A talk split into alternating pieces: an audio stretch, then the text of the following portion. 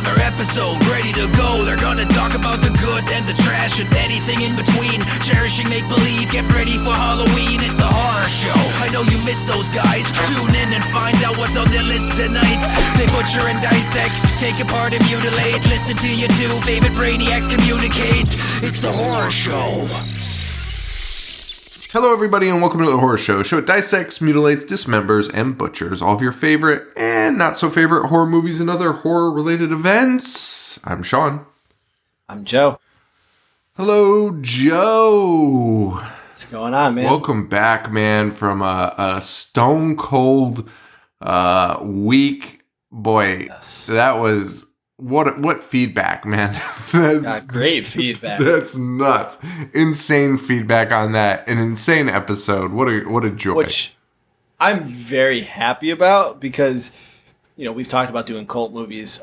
Doing action movies like that, you know, I want to do mostly horror, but like throwing in action like that, I would love to do more often. And I'm very glad that it was so warmly received and other people want us to do it more often too, because we got some lined up and I'm very excited to do them. Oh yeah. And that's going to be next week. Actually, we're going to do a couple action flicks. We'll talk about that in a minute, but yeah, no, I agree with you. And it's a tricky thing because we are the horror show and we have said that we're going to do whatever we want this time around, which is cool. But like I still hesitate just like a tad on it, like whether what we should talk about, you know what I mean? But I think most of our fans are not, as we've learned, obviously, most of our fans are not here for like the horror movies. Although I have gotten messages from like fucking people that were like, I'm out if you don't talk about horror movies. It's like, okay, well, cool. We'll see you later.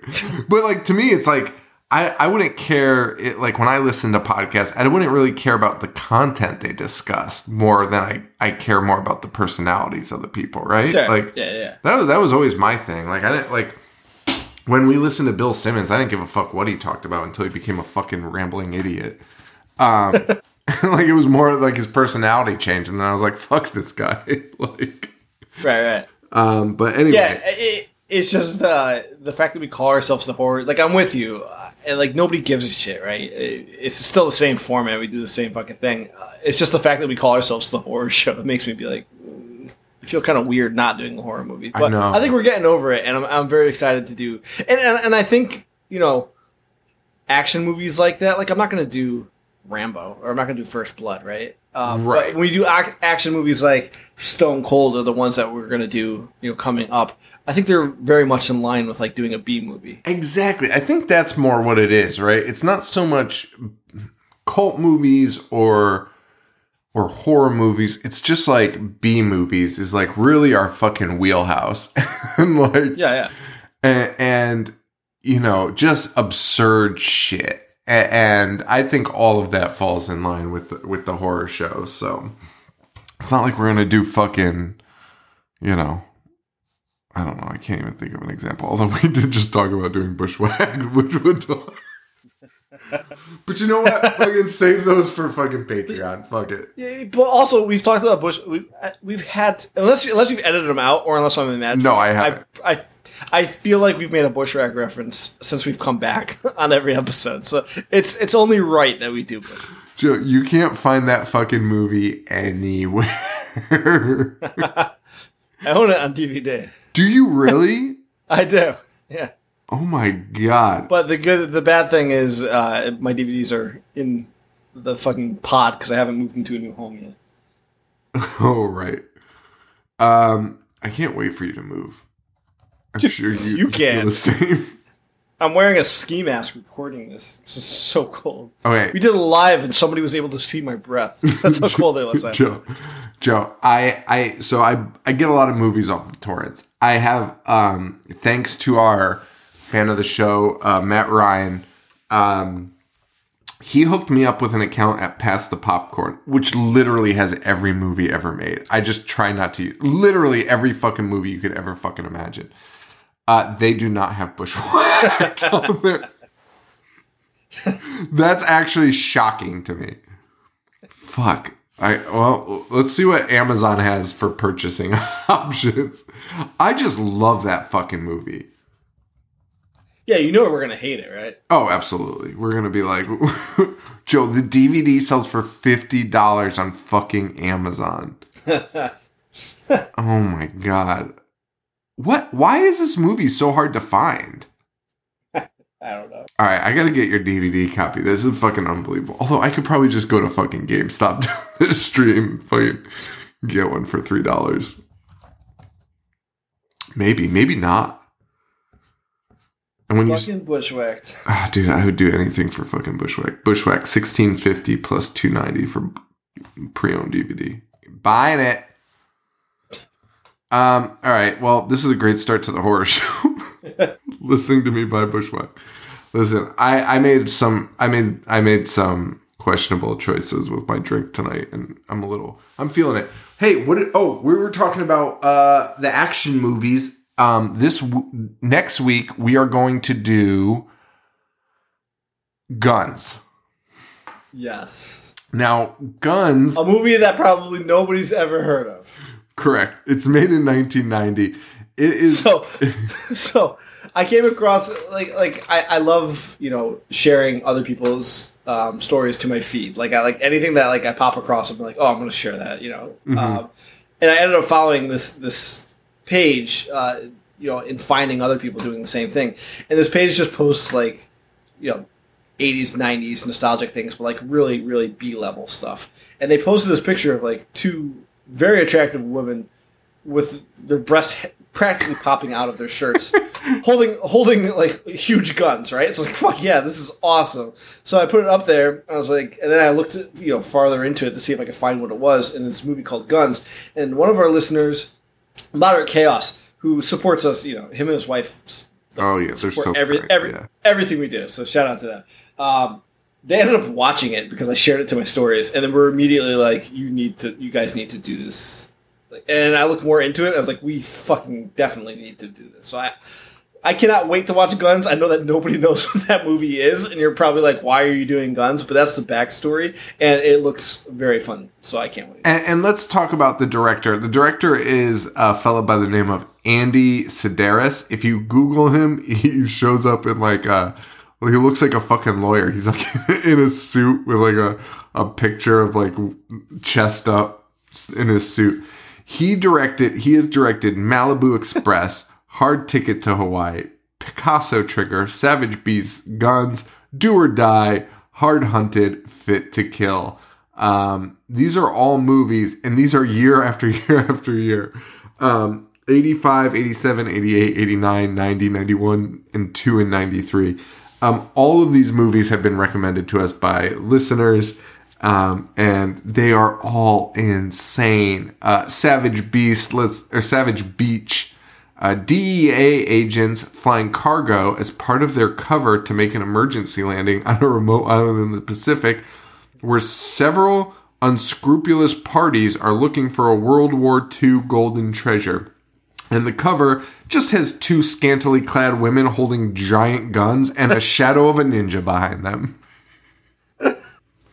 Fucking ridiculous. Like, these movies are out of control. And like, man, good for Andy. He wrote these. So I'm excited to do these movies, and I would love to do more of his movies down the line. Oh, we should we should do one like once every two or three months. Yeah, Andy Sidaris, appreciation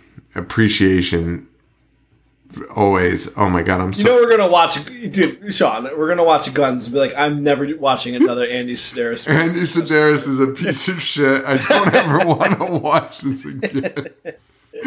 Jesus Christ. And then like 6 months from now, we'll be like, do an Andy Sidaris movie? And you'll be like, are you sure you want to do that? And I'll be like, oh, I don't know. Oh, man. Well, that's that. Oh, anyway, and then, Guns. So Guns is next week, but we're doing Guns in anticipation of Hard Ticket to Hawaii, baby, for Patreon. Live show. Yeah, the Patreon live show, February 27th, I think I said. My last one in the fucking icy fortress of doom.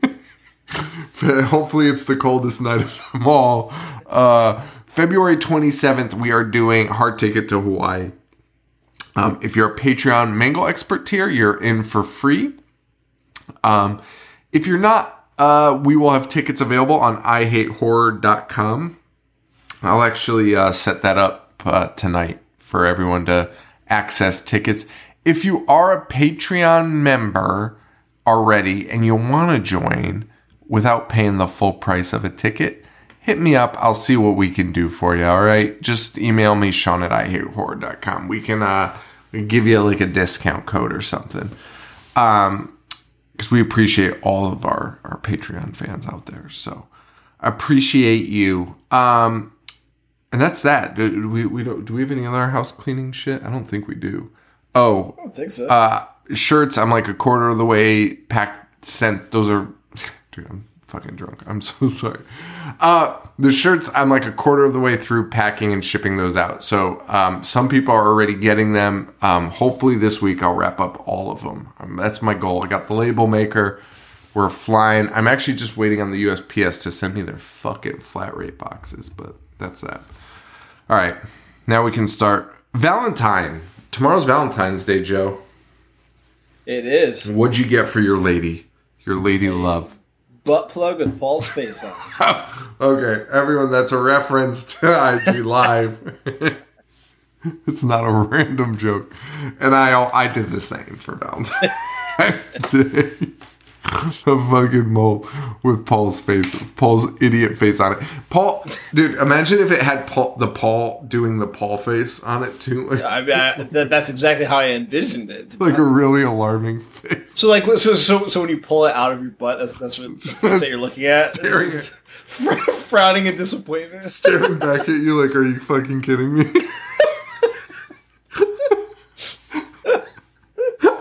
This is the funniest thing ever. Dude, this product keeps getting better and better. If you want... I'm all on board, man. If you want the Paul butt plug, hashtag... What did we call it? The Paul... What did we call it? There was two products we had. The Keister Paul can? Plug, the Paul plug and the Keister can. All right. If you want it, hashtag Paul plug on Instagram. And we'll try and find a manufacturer. Yeah, honestly, I like this idea. So when I post the picture for this week's movie, because every Tuesday I throw up a picture, which I also want to mention because I always every You're Tuesday. You're gonna do this right now. Every Tuesday since we started this show, I posted a picture of the movie that we're doing, you know, like a still. And every single week somebody's like, "Hey man, what's this from?" It's what our episode's on. Damn it. So that's what the picture is. And B, what was I going with this? Oh yeah. When I throw it up this week, just respond with a hashtag either Keister can or Paul plug, and if we get a good response, we'll go forward with this. we now know that we have a guy that makes, specializes in things. He made cum rags, embroidered cum rags. It's not. We don't have a guy yet. I don't think he can make a buck. Listen. He's close enough. He can get the job done. If you can dream it, we can build it. Also, if you'd like a rag, with Paul's face,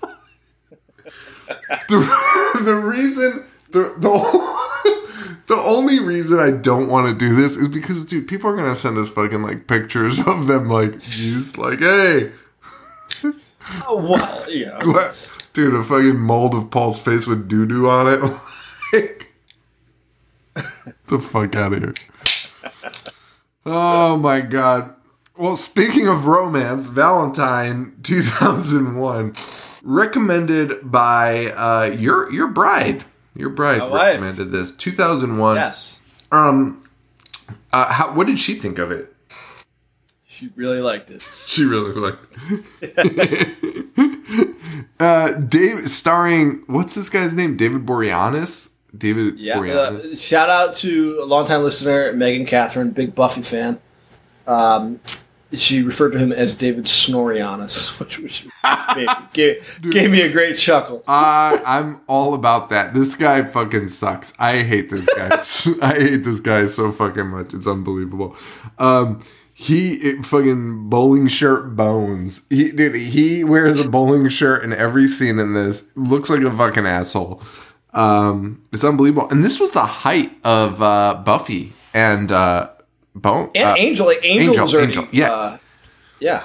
Angel was in full effect. Angel was in full fucking effect, man. And that's what I was a little surprised. I'm going to be honest with you, because he acted like a fucking cardboard cutout for most of the movie.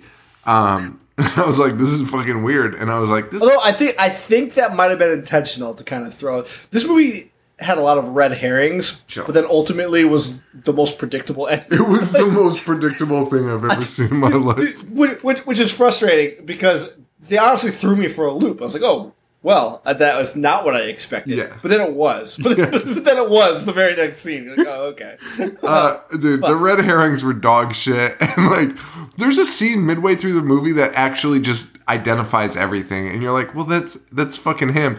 And you might watch the rest of it being like, wait, is it? But, like, you know damn well it's fucking bones. Like, it's fucking insane. They did not... Yeah, spoiler alert for a 20-year-old movie. But... which is crazy. 20 That's years nuts. Ago. Holy oh my shit. God. You just melted my brain. You just melted Holy my shit. Fucking brain. Holy We're fucking shit. Old. I remember this. I remember it coming out. I didn't see it in theaters, but I remember it coming out. Yeah. Yeah. The fucking soundtrack is ripping. Has a orgy. Orgy on it. A little Marilyn Manson. Little orgy. Yeah. Filter. Yeah, Disturbed. Rob Zombie's Super Beast, the Porno Holocaust mix, which, if you've heard that mix, it's fucking the worst thing in the world. It is one of the worst remixes of all time. Dude, calling something the Porno Holocaust mix, go fuck yourself. Are you kidding me? Well, Static X's song is the Mephisto Odyssey's Voodoo mix. Nice. You got Linkin Park Pushing Me Away, which that sounds a little early for Linkin Park. 2001? Maybe not. I think their debut was 2000. Oh, okay. Deftones. How would you even say this? Prescription Queen? RX Queen? It's written RX Queen. I've always called it RX Queen. I don't know. That's what I would too. But always called it. It's a fucking jerk. What did you think of their new album, by the way? Loved it. It was in my top 10 of the year. Really? I haven't listened to it. I actually just compiled my top 100 of the year. Holy mackerel. On it. I should throw it up on my Instagram. You should. You should. Doing it for myself. Nobody will ever read it. No, you should do it. I was actually thinking about doing like a DJ set with you on Twitch. As a bonus thing. I got to figure out how to set it up. But my understanding is on Twitch we can get away with like playing songs. Like a DJ set. Yeah, you absolutely can. Yeah. So I think we should do something like that. Set that up. Oh, I love that. Yeah. I was thinking about that, doing that the other day. Let's see what else they got on this soundtrack. Amanda Ghost. I don't know who that is. Professional Murder Music. I don't know who that is. No. BT. I don't know who that is. Also, BT, it says their song title is Smart Bomb. And then it says BT's Mix. Wouldn't the original song be your mix? Fucking idiots. Fucking most idiotic thing I've ever read in my life. Soulfly featuring Sean Lennon. Nice. That is not included in the film. You got a little Filter, and then you got some band called Snake River Conspiracy, which I've never heard of. Nah. Nobody has. Yeah. I feel like this could have been a more stacked album. Agreed. For 2001, you've basically got the Family Values Tour-ish vibe going. Like you definitely should have had Limp Bizkit. 100%. 100%. What do you do? Maybe some Adema. Put some Adema on there. Dude, fucking... They missed out, dude. Missed the fuck. Some Taproot. All right, so how did you feel about this movie? Listen. There were people as recently as like 10 minutes ago in our IG live that were like, I'd rather gouge my eyes out than sit through this again. I don't know what you're on. We've seen a lot of bad movies through this show. Yes. Maybe I'm desensitized. And I remember this getting slammed, right?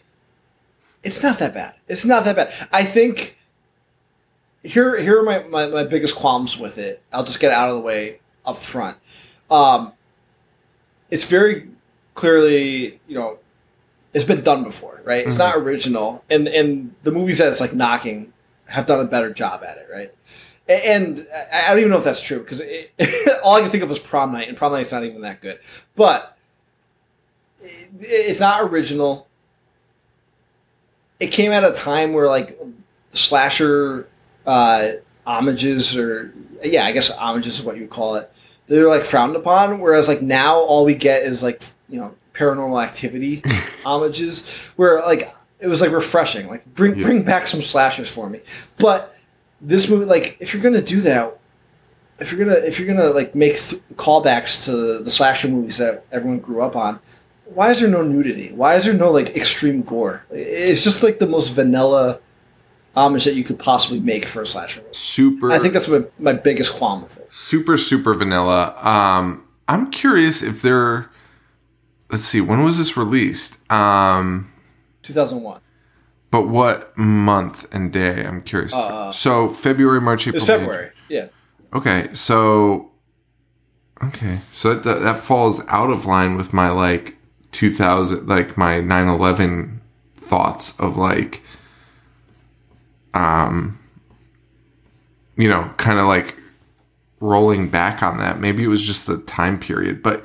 Yeah, all of these sites just fucking destroyed it at the time. And we talked to, I think I mentioned it last week, like the director was like, yeah, I know it's a piece of shit. I'm sorry. We tried. And I was like, I'm watching the movie. And I'm like, this is like way better than a lot of the shit we've fucking covered. It's perfectly fine. Like I would never be like, you love horror? Have you ever seen Valentine? Like, no, of course not. But like, out of everything that we've done, it's not even remotely close to being the most offensive or unwatchable. No. And I just had it. Fucking the director was like, forgive me for Valentine. A lot of people give me grief for that, but we did our best. Like, what? That's fucking insanity. Although this is interesting. Valentine was shot on location in Vancouver, British Columbia, with principal photography commencing blah, blah, blah. Boreanaz shot all of his scenes in less than 2 weeks. I mean, all he did was fucking mope around. He did mope around, but he's in like 8 million different areas. You know what I mean? Like he's in every location, so it's kind of fucking weird. True. And then wait, where did it say? Katherine Heigl only had 3 days to shoot her scenes, as she was already committed to the Roswell TV show. She trashed this movie too afterwards, which seems like is kind of her MO, right? Right. She's always trashing something she's in. Which is like probably why people stopped working with her. Yeah, because she was in Knocked Up. I remember she trashed and Knocked Up, and it's like, dude, what? That's a fucking huge hit. The whole fucking, the fucking Stephen King MO. Trash to something that's good? Trash something that you're part of, or like. Like, you paid you to make? Like, you got paid to make a movie, and then you're like, don't go fucking see this. His fucking Shining thing was so out of control. And I remember Bill Cosby doing the same thing for Leonard Part 6. I don't know why I remember that, but I remember him on a talk show being like, please do not go see this movie. Are you serious? Yeah. Oh my god! We should do Leonard Part 6. Yeah, we probably actually should. This guy, this director, Jamie Blank, he did Urban Legend also, which we did on the show, right? I have no fucking idea. He did. I think we did. He did Urban Legend.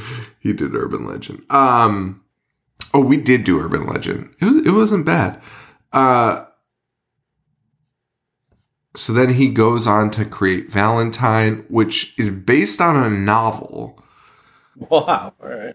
Yeah. I was a little bit surprised. Written by Tom Savage, which sounds super familiar, but I don't know if... Oh, that's because he's a quarterback. I was like, oh.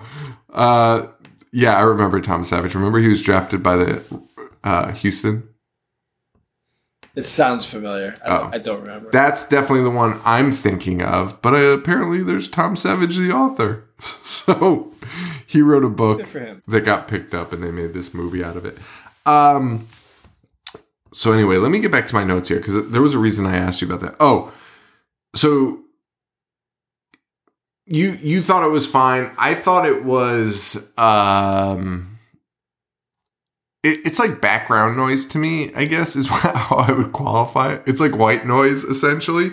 It's not like offensive. There was nothing in it that I was like, oh my God. And like you said, no gore, no real nudity, no anything that really defines it as like a slasher per se. But it does feel like one of those movies that I feel like there's going to be like all these Twitter hot takes this weekend, or maybe it's already happened, being like, hot take, because Twitter's just a fucking nightmare, where everyone's just like, I'm just going to say it, Valentine is fucking great. You know what I mean? Like, I feel like it's that movie that it got trashed forever, but now it's going to be that thing where everyone's like, oh, Valentine's good. And listen, I'm okay with that hot take. I'm not okay with it. I don't think it's good. I don't think... here's my problem with it is they were like, who could it be? You literally know who it is. Like fucking 10 minutes into the fucking movie. No, that I do agree with. That and I said that I do agree with. But in the pantheon of Valentine movies, you don't have a lot to pick from. So if you're gonna settle for this, it's not that bad, man. I mean, I guess. It's not, dude, its reputation is so fucking shitty. Its IMDb score is lower than like 90% of the movies that we review. That's insane. It doesn't add up. It doesn't add up. I mean, it's boring. It's very similar to, well, yeah. It's very similar to Prom Night, as I mentioned, which I don't like Prom Night. I mean, April Fool's Day it reminded me of a lot, which I like April Fool's Day, but I can see why other people don't. It's kind of Scream-esque in a way. Denise Richards' character's last name is even Prescott, which is fucking insane. Ooh, that's a little weird. Yeah. I mean, they pulled from, like, every other movie, so there's no originality to it whatsoever. I mean, I guess you're right? Like, it's just something. They just made a movie, right? And, hey, it was an original, franchise, so give them props for that. The cast wasn't bad. I don't know. There's just something about it. I don't know. So, like, the acting wasn't the most terrible, but I said on IG Live, it's the most vanilla cast I think I've ever seen in a movie. That's my other biggest criticism. It's like that's the worst part. I could not, other than Denise Richards' last name being Prescott, I really couldn't tell you who was who in this movie. It was very fucking hard. I only picked up on Denise's name, Paige. Everyone else was a fucking blur. It was like Dorothy, Kate. I picked up on Dorothy only because of the end. Like I could properly identify her. The last three people in the movie, the last three gals in the movie, those are the only names I've got. But there's like four others that start out the movie, and you're like, who the fuck?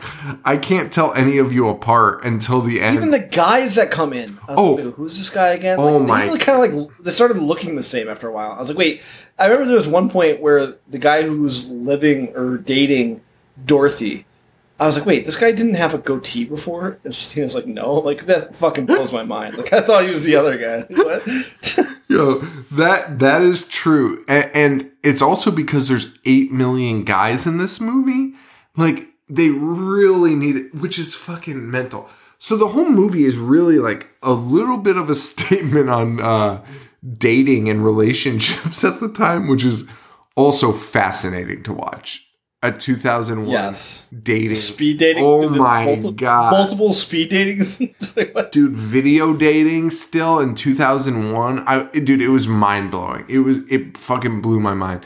So like the dating scene was a big part of it. And that's fine. But I could not keep track of who they were dating or who these fucking guys were. And it's weird because you had like maybe, let's say, 4 or 5 men in this film that were supposed to be red herrings, and you didn't focus any effort, any time on like building them up to convince us.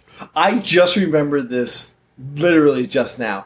There is a guy who, we'll talk about very soon.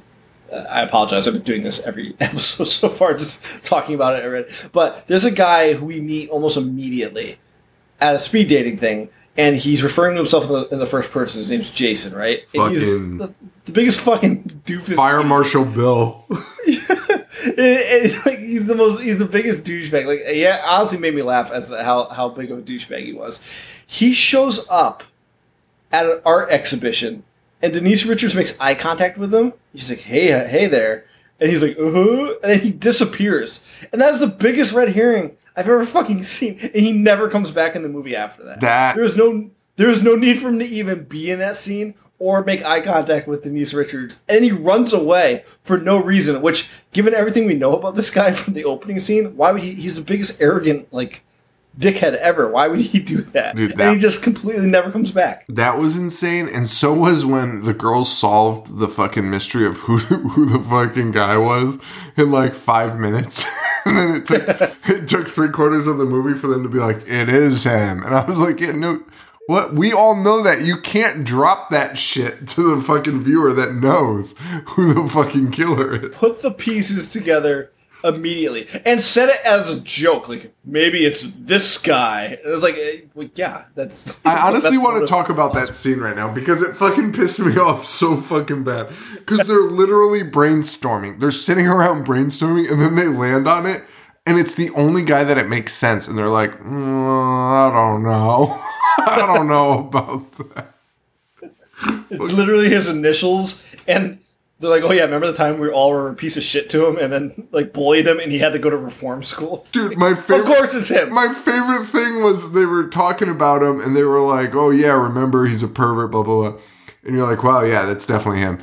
And then it cuts to Denise Richards and she's like, oh man, we were fucking terrible to that guy. I was like, she literally says that. And then everyone's like, well, he did do this to Dorothy. And Dorothy's like, I kind of lied about that. What the fuck? It's literally this. Oh, dude, if we were in a room, imagine that happening. We'd be like, oh, we know who it is. We should probably call somebody. You would tell the authorities immediately. Which is funny because they don't do that. And then the cop, who is a big piece of shit, but the cop finds out. He's like, wait a second. Wait, you know all this and you didn't tell me? I loved that cop for so many scenes. And then he just pulled out the piece of shit card. And then he pulled out the piece of shit card. I said that out loud to Tina. I was like, this cop needs to be in more scenes. And as soon as I said that, he sexually assaults Denise Richards. I'm like, oh, fuck you. Dude, same. I was like, this guy fucking rules and is the best cop because he's literally just so sick of their shit. And is just like, what are you talking? Fucking are you insane? When the one girl's like, hey, do you have any more recent photos? And he looks at her like she's fucking lost her mind. It's like, no, of course I don't. If I did, that's what we'd be fucking looking at. Dude, he looks like James Taylor and Woody Harrelson. Mated. Also, he, I looked this guy up because I was like, this guy has the most cop face probably of any cop, yes, real cop 100%. Ever. And he started acting at age 45 and he played a cop in every single movie ever. He totally is. Well, let's get into this fucking movie. We're already 30 minutes in. Which is funny because we were like, oh, thank God we're doing Valentine this week. Because last week we talked for 3 hours and we just need something to cleanse our palate. A nice easy one. We did a live for an hour and a half and now we've already talked for 4 hours. Love the sound of our own voices. It's unbelievable. We open up with what appears to be a fucking trailer.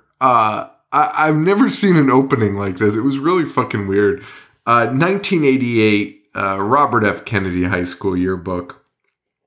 We're getting the opening credits / looking through a yearbook with nonsensical writing in it. It just says, I love her, I hate her, written all over it. All over people's faces. All over people's faces. We learn that Jeremy is a dorky boy. This is middle school, right? Yes. All right. Jeremy's a dorky boy in middle school, and he's asking everyone to dance. And while this is happening, it's got that like doo doo doo doo. It looks like a fucking trailer. Like I was like, what the fuck is this? But no one wants to dance with poor little Jeremy. Jeremy does not want to be danced with. And then he meets Dorothy. Well, I think it's important to note that there is one girl who's like, she clearly feels bad because everyone else is turning him down. And she's like, maybe later. Like, ask me again later. Because she's the one who comes into play later. I didn't even pick up on that because I thought this was all fucking... No, because at the end, as we'll find out, he keeps repeating... Can I just jump ahead for a second? Dude. The end was so fucking stupid. Sean, he says to her, I've always loved you. And then like another 20 minutes pass and he says it again. And she's like, oh, wait. Are you... Like, he's already said this to you. That didn't, like, fucking alarm you and you didn't connect the pieces? Joe, are you kidding me? And then at the end, she's still by the other name. I know. That was one of the most weird, inconsistent things and alarming things I've ever seen. Like, it actually spoiled, like, the reveal, the fucking red herrings, everything about that ending was ruined. He said, I've always loved you twice, and she thinks he's just some guy that she just... Joe, he was also acting like Jack fucking Torrance in The Shining, and then all of a sudden she's like, oh my god, I love you so much. What? He didn't just reveal it just, like, by saying it. He revealed it in his behavior when he was, like, chasing you around a fucking mansion, being like, I fucking love you. Fucking crazy. It was the craziest thing. And at the end, she's like, thank God it's gone. And he's like, oh, yeah. Falls asleep in his arms. Fucking weirdest thing, dude. I hated that ending. But anyway, she said that, but then he meets Dorothy. So he meets Dorothy as a kid. She's a young lady. She is a heavier set than the other gals. And by the way, the only reason I'm mentioning this is because like they love to fucking bring it up for the rest of the fucking movie. Because honestly, I thought she looked fucking normal, fine girl, and everyone else in the school is calling her a fucking buffalo, which is fucking insanity. Because Jeremy asks her to dance, and we get like a glimmer of hope for Jeremy. Cut to Jeremy and her making out, man. Making out, yeah, dude, getting it, like, dude. I would have fucking killed for that moment, yeah, dude. Good for Jeremy. Good for fucking Jeremy. Anyway, they're confronted by kids. Yeah, we have a buddy who brags about almost making out with people at age, like, 25. It's fucking true. So, like, this is a win. This is a win for a lot of people. Sealed the deal.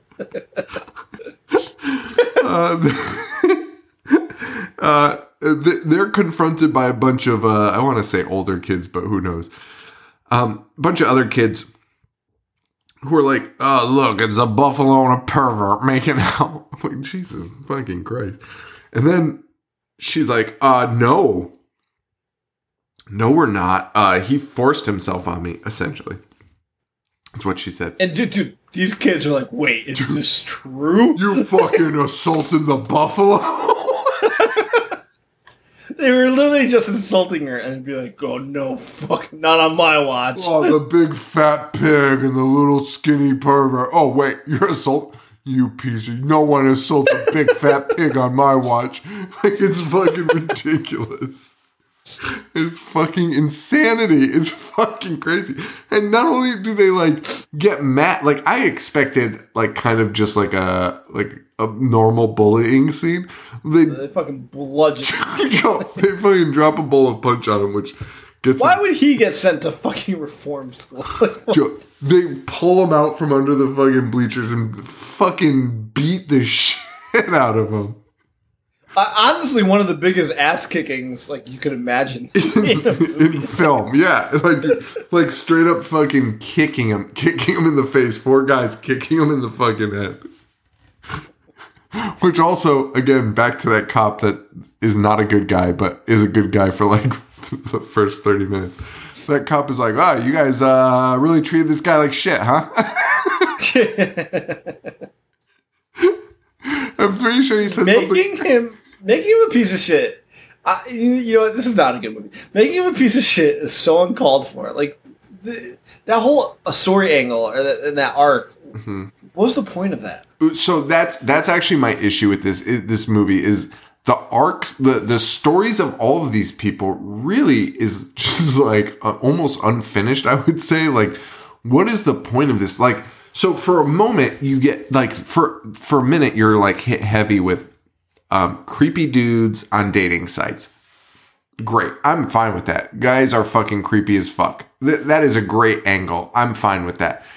But then they kind of like get rid of that. They just don't focus on anything, right? And then some of the women are pieces of shit in this, and it's just like, oh yes. Wait, what are we going with here? Like, what's the fucking plan here?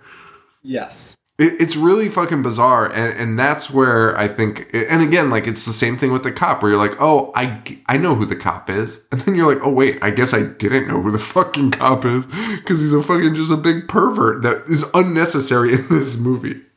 Completely unnecessary, and I know I've already said it, and we'll talk about it again. But like, they gave a false ending, which if they ended with that, I would have been fine with it. Like I did not expect that, right? Mm-hmm. Or if they like. The whole time, you know, you've already mentioned it, you know who the killer is. Like, just make it anybody else. Just make it be a fucking fake out and be like, oh my god, I was wrong. Like, now it makes sense. And all you had to do is make one of the other people somewhat suspicious. The problem is every other person on the cast is not at all suspicious. Even the main other bad guy, which is Campbell. Dorothy's boyfriend? Dorothy's boyfriend, Campbell. I can't stop sneezing. I apologize. Oh. You might have heard it. I've never heard it. So that's incredible. I've sneezed like 4 times already. Yeah, so it's this guy, Campbell, that Dorothy's dating. He's kind of hyped up to probably be but like you don't have – there's no suspicion that he is that way because everyone is just like he's a crook and he's a thief and he's a con artist. That does not equate to somebody murdering people. Like that wouldn't be this guy's MO. You know what? You are turning me because now it's like all coming to me. You're 100% right.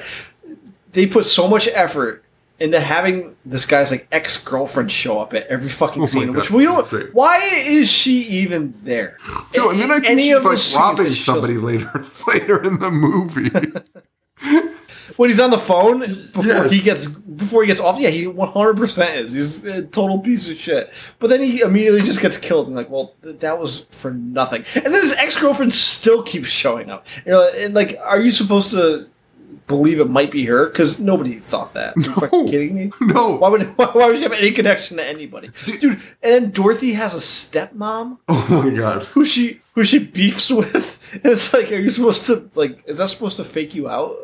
That scene is insane and plays no... Again, we say this with every movie, but plays a fucking zero part in this movie. It's fucking madness.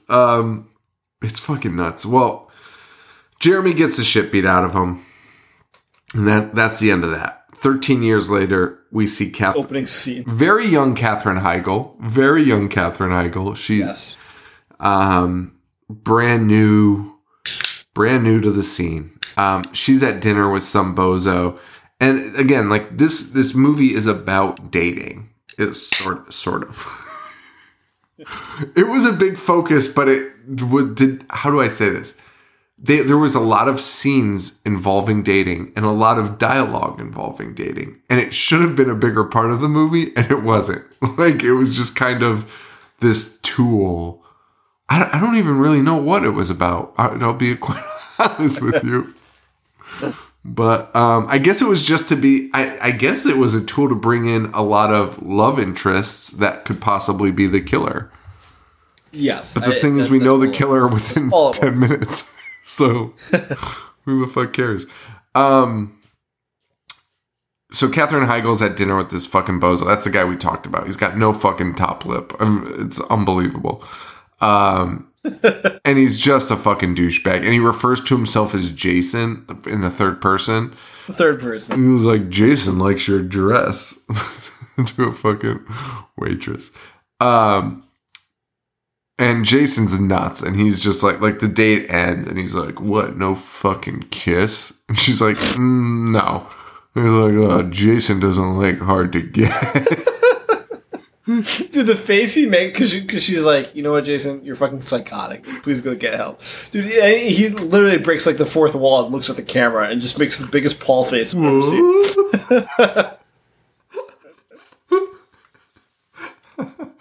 Oh my god! But then immediately goes to another. So like that's why his second appearance in this film makes no sense, because he gets shot down from his date, and then immediately he's just like, "Hey, baby, Jason wants to talk to you." To the next person that makes eye contact with him. Oh, it's like, why would he not do that? Yeah, exactly. And this movie's 2 years before the Texas Chainsaw Massacre remake, but holding the mantle for the standard of the early 2000s of having your female lead just pop on a tank top for no reason and just fucking do normal things in a fucking tank top with your giant breasts hanging out. Katherine Heigl performs an autopsy in a tank top and just like no clothes, essentially. Which, like, again, like I don't want to sound like a fucking pig, but like you love slasher flicks because of its gratuitous nudity and gore, right? And if you're going to go that close, right. Like you're like, why not just have her do it fucking topless at that point? Why is she wearing a tank top performing an autopsy in a fucking lab? In a lab. Just make her be topless. It's already ridiculous. I feel like we'll get that scene in Andy Sidaris movies. Yeah, no, the fucking morticians are just topless. So many topless autopsies. Oh my god. That would actually be amazing. It's fucking weird. Also, is that fucking dead Jim Parsons on the table? It looked like Jim Parsons. I'm holding out hope it was. It did. Also, it 100% was looking at her for some reason. Also, how did the body move later? Boreanaz moved it. He was wiggling its belly? Oh, I thought you meant like moved it from the table. No, its belly moves, right? Like... Dude, I have no clue because it sets it up like it's like reanimated, right? It was fucking a zombie film. Yeah. She starts hearing shit. She runs into a guy in her building. It's literally just for a jump scare and to find her Valentine's Day card in her locker. The card reads, "A journey of love is an arduous trick." And she opens it. And it says, "My love grows for you as you bleed from your neck," which is a shitty rhyme. And it's also like one of those, not a pop-up book, but like you pull the tab and shit happens in the book. It's like one of those. So she pulls the tab and the fucking lady in the card's neck slices open. That would be the scariest thing to ever receive anonymously. I do agree. And all her reaction is, "Oh, that's real fucking nice." Like a fucking disappointed mom. "Oh, nice, real fucking nice." I would be on the phone with the police so fucking quick, dude. I'd be like, somebody just sent me this.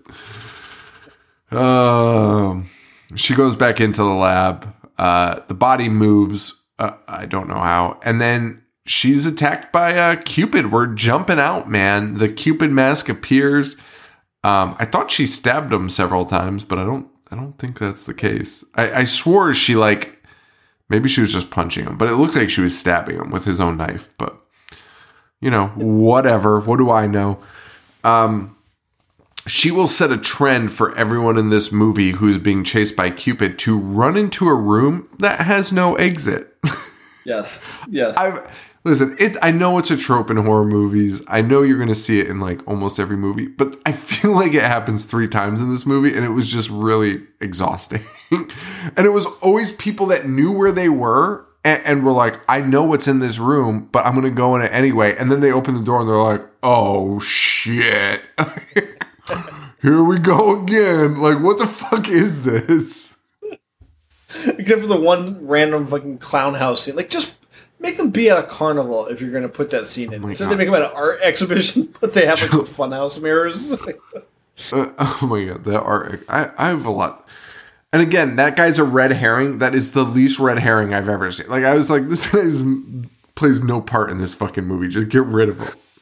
And yet he pops up constantly throughout the rest of the movie. Including, like, the final scene. Dude, for some reason. Shows up and is like, hey, guys. Like, yeah, we know it's not you. Just fucking leave. Just fuck off. Yeah. Oh, my God. Well, she runs into, like, the morgue. Like, the I mean, I guess it's all... No, I think it's the morgue. Like, where the bodies are frozen. Yeah. Cupid follows her in, checks every bag. He finds her, and he slices that neck fucking wide open, baby. Yep. Not a great kill scene for a horror movie, though. Wait, is this really, like, the only, like... No, I guess it's not the only... No, there's some other bloody scenes. It's just not very good, head. Though, right? Oh, dude, Joe, don't lump the decapitated head. I've never seen anything so stupid in my whole life.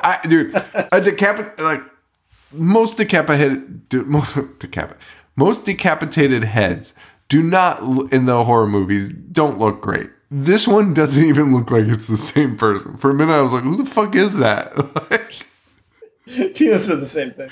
Like, who the fuck's face is that? It's fucking unbelievable. They were like, just grab a fake head from the fucking bag. Like, it's fine. That's it. She's dead. Katherine Heigl. Done. Cut to two blonde gals. One is Denise Richards. I thought they were talking about dating on the internet. And I was like, wow, that's kind of impressive. It's 2001. That's not what they were talking about. They were talking about speed dating in person, which looks like a fucking nightmare. Dude, so many. It does. Because, you know, even doing it on the internet is a fucking nightmare. You just have to read these fucking weirdos' messages. But imagine having those delivered to you in person. Out of their fucking weird ass mouths. Yeah, no, I don't. Did you ever have to do online dating or no? I did not, no. It was awful. It was like one of the worst experiences, like, of all time. I mean, I've told you some fucking horror stories that came out of that. That were like unbelievable. The only good thing about the speed dating is, like, I guess, like, you know what they actually look like. That's true. Because the internet, boy, it's a scary place. It's a scary fucking place these days. So they do speed dating, right? And it's your typical movie speed dating. I don't think there's really anything to say here, except... They do paint guys as, like, creepy weirdos, which, for the most part, they are. It's fucking fact. It's a fucking fact. The only thing that's weird about this scene is, you know, everybody's a creep, and it's this one girl in particular who's looking for, you know, the match, right? And the one that she's matching with, Denise Richards, comes in and is just like, hey there, here's my number, and... Like, then it abruptly ends, and he goes home with neither of them. And also, I just don't understand the point of it. Yeah, there's no point to it. And also, that guy might be the creepiest of them all. Like, he popped up, and I was like, oh, this guy might be the fucking killer. And then, yeah, well, that's the thing. Everyone else was just, like, socially awkward. You know, it doesn't make them, like, a bad person. Exactly. They're just, like, they're, like, stuttering and, like, nervous, you know? And this guy is, you know, exuding confidence and just a total fucking creep. This guy... And he's the one that's like, oh... He's the normal. This guy reminded me of the guy from our high school that bought roses for fucking every single girl. And, like, not from a place of, like, gentlemanly, like, hey, everyone deserves to be happy. But from a place of, like, one of them will suck. One of you's going to beg.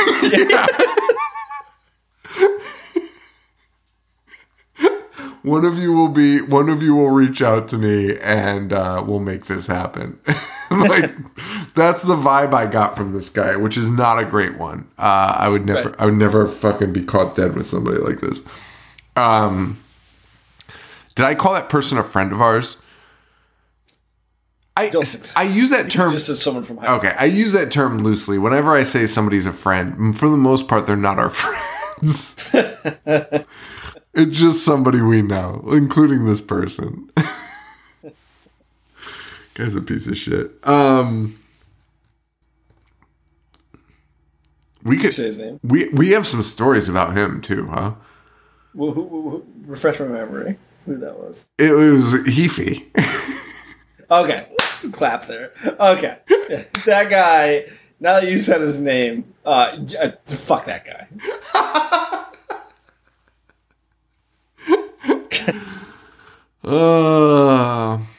Did I tell you? You can edit this out. Did I tell you the last time I saw him?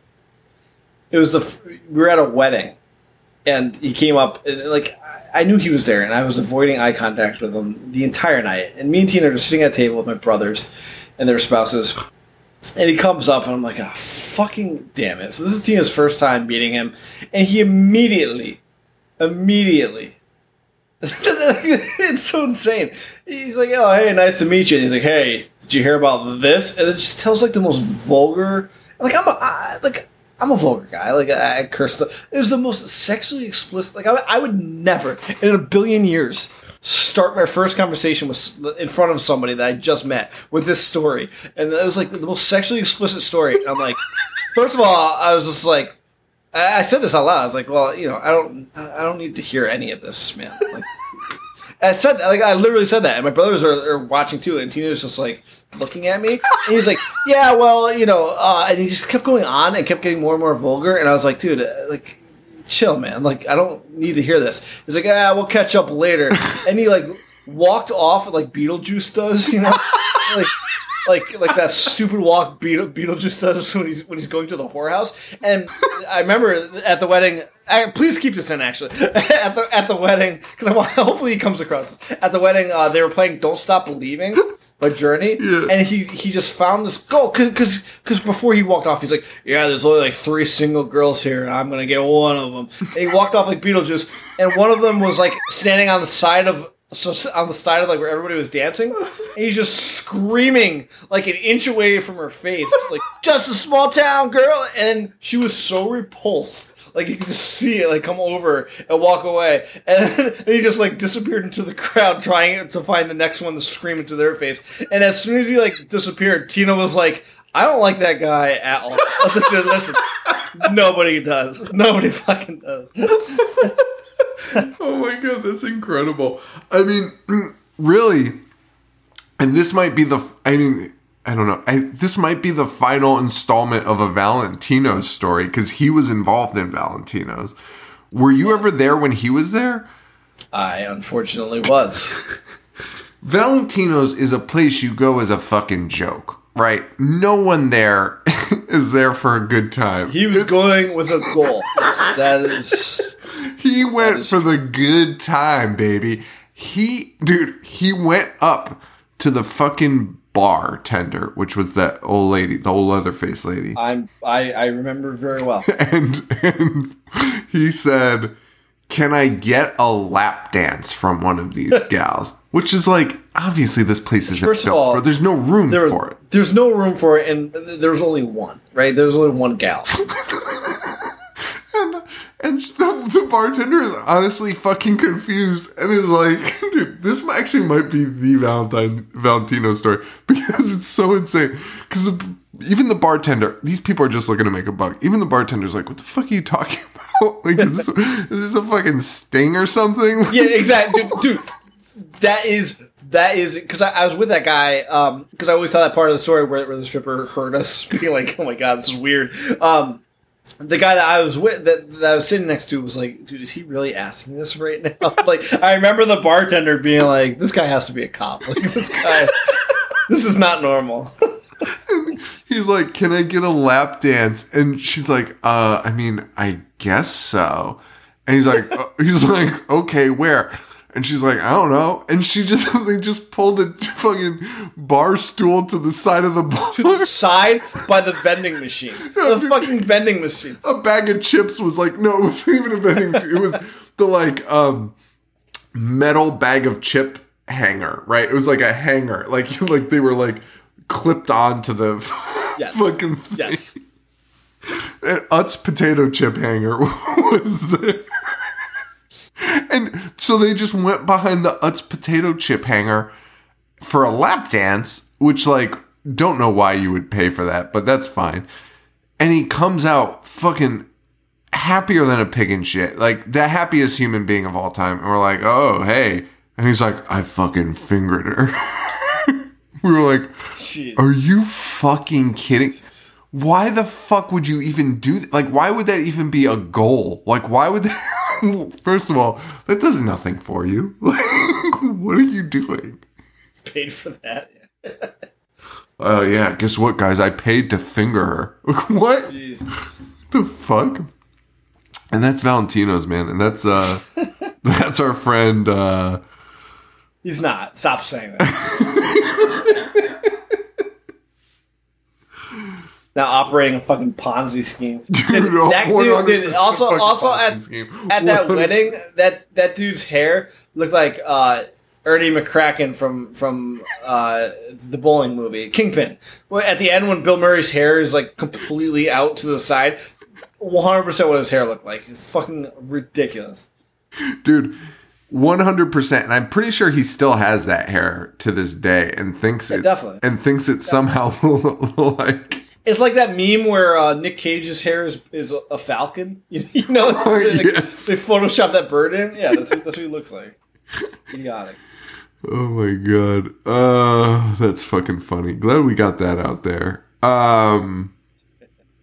Anyway, Valentine's. Oh yeah, that's what we're talking about. Speaking of Valentine. Oh yeah, Heigl just died, and the killer got a nosebleed through the Cupid mask. Yeah, I forgot to say that. Which we know is, our guy from high school's MO. Because he got a nosebleed. Yeah. He got a nosebleed when they poured punch all over his fucking head. Fucking weird. Yeah, and then they went speed dating. Oh yeah, we're already well past that. We're well past that. But we aren't well past the funeral for Shelley. Yes, Katherine Heigl. And that was a thing where they're leaving speed dating, and she's like, "Oh, hang on, I got a call." And she's like, "Oh God." And then we just cut to fucking Shelley's funeral, where Bones is there, fucking David Boreanaz is there, and he's again such a poor attempt of red herrings because everyone's like, man, I can't believe this happened. Like, I just talked to her. And then one girl's like, I didn't. It's been a few months for me. Practically being like the dun-dun-dun music. Yeah, it was insane. And we meet Bones, who's dating Kate, one of the gals. And he's also a raging alcoholic. Yes. And he has a bottle of tequila in his car, which is not a great thing. And the woman's like, Kate is like, hey, what's that? He's like, don't worry about it. It's for a friend. Come on. Dude. And then it's revealed he's only been clean for 3 weeks. So it's a very reasonable thing for her to be like, hey, that's a bottle of tequila in your fucking car. What are you doing? Yes. Also plays no role really in the movie whatsoever, but that's fine. Except for the very end. The very end. Does it matter though? I mean, it's what, like, sets off... the answer's no. The answer's no, it doesn't. I mean, I get what you're saying now. It does, like, when that happens later in the movie... He's drinking, and she's like, oh, fuck you, get away from me, I get it. But because he's drinking, yeah. Which I assumed would lead to him being like, I'm going to kill you now, because she seemed kind of protected, but that's not what happens, so... Doesn't fucking matter. Well, he tries, and then he's like, oh, boy, that was weird, huh? And she's like, oh, God, thank God you got the killer. Even though you were trying to kill me 5 minutes ago. Yeah. And then, dude, Boreanaz's acting is rough. his name is Adam in the movie, and Kate and him are talking, and he's trying to get back with her. She's a little hesitant. He's like, let's just go out for dinner. And she's like, Adam, last time we had dinner, we ended up in a hotel in Lake Tahoe for 3 days. And he's like, oh, right. Ha ha ha. All right. Ha ha ha. Dude, weirdest scene of all time. Also, that doesn't sound like a bad gig to end up in. I was just going to say, why is that a problem, especially if you're dating? Like, this seems like... Sounds pretty fucking great to me. Isn't that the ultimate end game? You go to dinner and you end up in a fucking vacation spot? Like, yeah, I'll fucking take that all fucking day. What a great date. Greatest date of all time. She's like, oh, God, not that again. I can't go to Lake Tahoe again. Oh, my God. We meet the rest of the cast of women who look significantly older than the other ones, which I thought was odd. And I'm not trying to, like, shame them, but it just seemed like a mismatch of ages. And would be fine if they were just a group of friends, but they were all in middle school together. They were all middle school together, and I even said that to Tina. I was like, how old are these people supposed to be? I can't really piece it together. I thought one of them was going to be their mom, and then Dorothy turned out to be... Well, anyway. Paige is wearing a low-cut dress, and they're like, Jesus Christ, Paige. And honestly, it looks fucking fine. We have these ladies. Paige is the sassy one that wears low-cut dresses, and everyone's like, give me a fucking break. Dude, she looked totally fucking fine. Then we meet the detective who will slowly turn into a fucking piece of shit. And he's just like, hey, basically asking, doing his detective intro as detectives do, right? Just kind of... Yes, sorry. I was drinking. Yes. Just kind of like, you know, hey, if you see anything, call me. Then we get another Valentine. I don't remember who opens it. Oh, I think it's fucking Dorothy. It is Dorothy. Which is weird, because... Okay, anyway. Her Valentine... Like, what? This fucking sucks. Like, Dorothy gets this. Dorothy is not... Dorothy survives the movie till the end. So, like, there goes, like, the immediate threat of, like, receiving a Valentine. Like, so it's not... Right. And is this the last Valentine that's received? It is not. There's another one. Oh, okay. All right. Well, Dorothy gets a fucking Valentine. It says, roses are red, violets are blue. They'll need dental records to identify you. I like it. I'm fine with that. I kind of like it, too.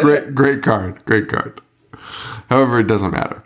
Because we get the weirdest scene ever between Dorothy, who already looks like in her 40s, her fucking dad, and a very young woman. And I was like, they're running up the stairs. And I'm like, is that her fucking husband cheating on her? And she's just like, she just ignores it. And then the lady comes down, a very young woman comes down. And it turns out she's her stepmom and has married her dad. And they get into, like, a very heated argument where he calls her a mail-order bride, and mom's like, fuck you, you motherfucker, I'll kill you. And like, dude, and the dad's like, don't you ever fucking say that to her. And then she's like, but dad? Dude, it's fucking mental. It's one of the most mental scenes. And all for nothing, because, like, this isn't a red herring. Like, you could probably turn these people into red herrings, sort of. Definitely could. You could build on that. Yeah. That scene was just a waste of celluloid. Dude, it was fucking nuts. It was fucking wild. There's not even... Also, in that scene, they introduce her red herring boyfriend, which at least that makes sense, but he's only in the scene for like 2 seconds. Sure. It's like, which I didn't even know they were dating, because at one point, the stepmom's like, didn't you just meet this guy at yoga class? And she's like, yeah, what's it to you, you fucking bitch? What the fuck? It's so true. That's like exactly what she says.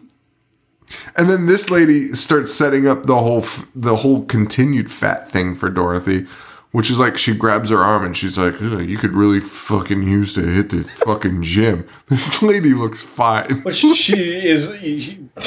literally looks fine. She grabs her fucking arm and is like, oh, wow, fucking get a hold of yourself. And it gets crazier with everyone else. Yeah. Yeah, it gets crazy. Later, there's literally people that are like, she's like, I'm heavy. And people are like, oh, well, you're just fucking enormously boned. You're like, what the fuck? Oh, man. We cut to one of the gals. I feel like this is Kate. I'm going to go out on a limb and say this is Kate. She is washing her hair, and then the water goes out. So she uses the fucking toilet. Bro, my problem with this, first of all, I'm a very pro, like, toilet water's clean water. Like, I'm very pro that. However, given the opportunity to use water out of a toilet, why wouldn't you just use the fucking tank? The giant tank, which would be great for your fucking hair. Oh, great. I completely agree. Instead, she gets on all fours and fucking shoves it in the toilet bowl. Oh, man. She also finds the mask. Yes. Which was just not an interesting scene. Like, I just didn't give a fuck. Which also, that should be the end of it right there. Yeah. Oh, and remember also the neighbor? Yes, that's what I was about to say. We meet the neighbor who is supposed to be a red herring and is awful at it, because I'm like, this isn't him. Yeah. Because this guy's just out in the open being like, hey, I fucking love you. So this is not him, clearly. And later we'll find out he also steals her underwear. Yeah, just breaks in her house and sniffs her underwear. Fucking weirdo. Psychotic. Guy looks like a fucking lunatic, too. I just want to circle back. At that funeral scene, the cop is like, hey, Katherine Heigl, she was last seen with this guy named Jason, and now he's missing.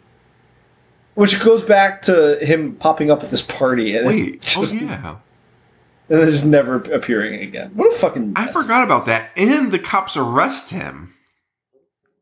They arrested him? They arrest him later in the movie. We don't see it, but he's like, he calls the girls and he's like, yeah, we arrested him. Turns out we have no evidence, so we had to let him go. Can't you not arrest him unless you have evidence? Like, what the? Yeah. Sounds like a bad fucking plan to me. Like, arrest him and then be like, so who's got the fucking evidence on this guy? And everyone's like, you should probably. He's like, oh, well. Away you go. That was fucking weird. Yeah, I didn't put together that guy was the missing guy from the Katherine Heigl scene. But yeah, you're right. Yeah. Well, that's cool. That's weird. Anyway, we cut to the ladies. The other group of ladies, Paige and... I don't know. What's her face? And was it Lily? Was her name Lily? I think it might have been. Oh, yeah, and dude, the other problem is, like, sometimes you just need some cues in movies to determine who's who. So usually you can be like, oh, this is their significant other, so that's how I can identify them. But they're all just dating guys, like they're in the dating scene. So, like, they're with multiple different people. Like, I'm pretty sure this woman is the woman... that is later dating the artist. Yes. And acting like as if they have like a long-term relationship. Yes. Because when she finds out he wants to have a threesome, she's like, you fucking scumbag. Which, by the way, was the most awkward proposition I've ever seen. Least sexy threesome I've ever... Start to a threesome I've ever fucking seen in my life. Just some girl awkwardly, like, peeping her head, be like, it's me. And her be like... Not even taking off her clothes, like, not even unbuttoning her shirt, but just kind of, like, wiggling it. Like, wiggling her shirt around. And, like, the girl's like, what is this woman doing? Can you please remove her? Honestly, just like a stare, like a 1,000-yard stare. Like Lily's reaction was 1,000% correct. I'm like, why is this fucking person staring at me? And his response was like, well, I invited her. I'm like, go fuck yourself. Are you kidding me? Like, at least put some effort into like getting us to know each other. Yeah, you know what I mean? Like, I wouldn't even be upset. I'd be like, honestly, if you think like I'm down with the menage a trois, but with this fucking weirdo, you fucking nuts? Yeah. Like, look at what she's doing. What are you talking about? Why would you ask her to do this? Fucking introduce them first. Having her pop around a corner and be like, hey.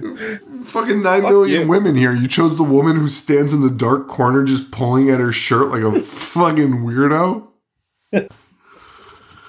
Oh, boy. Anyway, so what do we have going on? There's just a bunch of scenes that happen here. Oh, so that scene... they get the chocolate. Yes, and Lily eats it. The chocolate is filled with maggots. Filled with fucking maggots. Oh, shit. Which I didn't hate. I didn't hate it. Which, by the way, I would... If I got that, I would be like, oh, we got a bad batch of chocolate, right? Somebody sent us a love note. It's a bad batch of chocolate. They're immediately like, who the fuck did this? Wait, unless was the letter threatening with the chocolate? Well, yes. Oh, okay. 1,000%. All right, I take it back. I was going to say, I would not be like, this is a bad batch of chocolate. If somebody's fucking... I forgot about the card. So JM sends this. And so now they're sitting around drilling through names and people. And... They are actively like, who would have done this and why, right? They're listing people they've went on dates with, people that they just mutually know. And they're like, oh, this guy's name is John Morgan. And like, it's like, yeah, he wouldn't really have any reason. So they have like a very specific thing that they're looking for, right? Somebody that they know that they've wronged. That has the initials JM. Yes. And one of the girls... says Jeremy Melton, which is the high school kid that was assaulted. And when Lily's like, who is that? She's like, oh, you know, the fucking 60-pound pervert. Like, not a great start to fucking describing this kid. And already you should be like, oh, wait, yeah, might be him. Might fucking be him. Just based on what I initially said when I heard his name. And then they proceed to describe him in detail. And then, like we said before, Denise Richards is like, oh, wow, we treated that guy like absolute shit. And she's like, yep. And that's the end of that fucking scene. There's nothing left. No one is like, it's probably him. They're just like, okay, well, that's a shame. Wish we didn't bully that kid. And that's the end of it. Like, they're not even like, dude, their goal is to figure out who this is. That would be number one on your list. Correct. Anyway, but they don't care. They're just like, oh well. Then it's so funny because like in the final act, almost everybody's like, well, why wouldn't it be this guy? And how are you sure? Like, yeah, I know exactly. Why have you not been having this conversation this whole time? Dude, even the cop says that at one point. He's like, why are you not fucking talking to people? Why aren't you calling me? Why aren't you calling each other? There's literally somebody out killing you. They go to this art exhibit where Marilyn Manson is blasting. And I can't think of a worse party atmosphere. If I walked into a party and Marilyn Manson's blasting, I'm fucking out of there. Bad shit's going to happen. And they go through this fucking shitty art exhibit. One of the girls is like, oh, it's like a lingerie commercial. Is it? It looks like a bunch of fucking mouths and noses and eyeballs all over the place. It looks like the opposite of a fucking lingerie commercial, quite honestly. We get the threesome scene, which is just fucking nuts. And in that, Lily is like, fuck you, you scumbag. And she leaves. She's just walking through the exhibit. Now, this is an exhibit in a small building. A small building, and it's just an art exhibit. And it turns into the House of Horrors. Real quick. Like, as if this Cupid would somehow have access to, like, changing the wall structures and turning off the power. But he does. And then he shoots her with a bunch of fucking arrows. Right to the fucking gut. You know, why?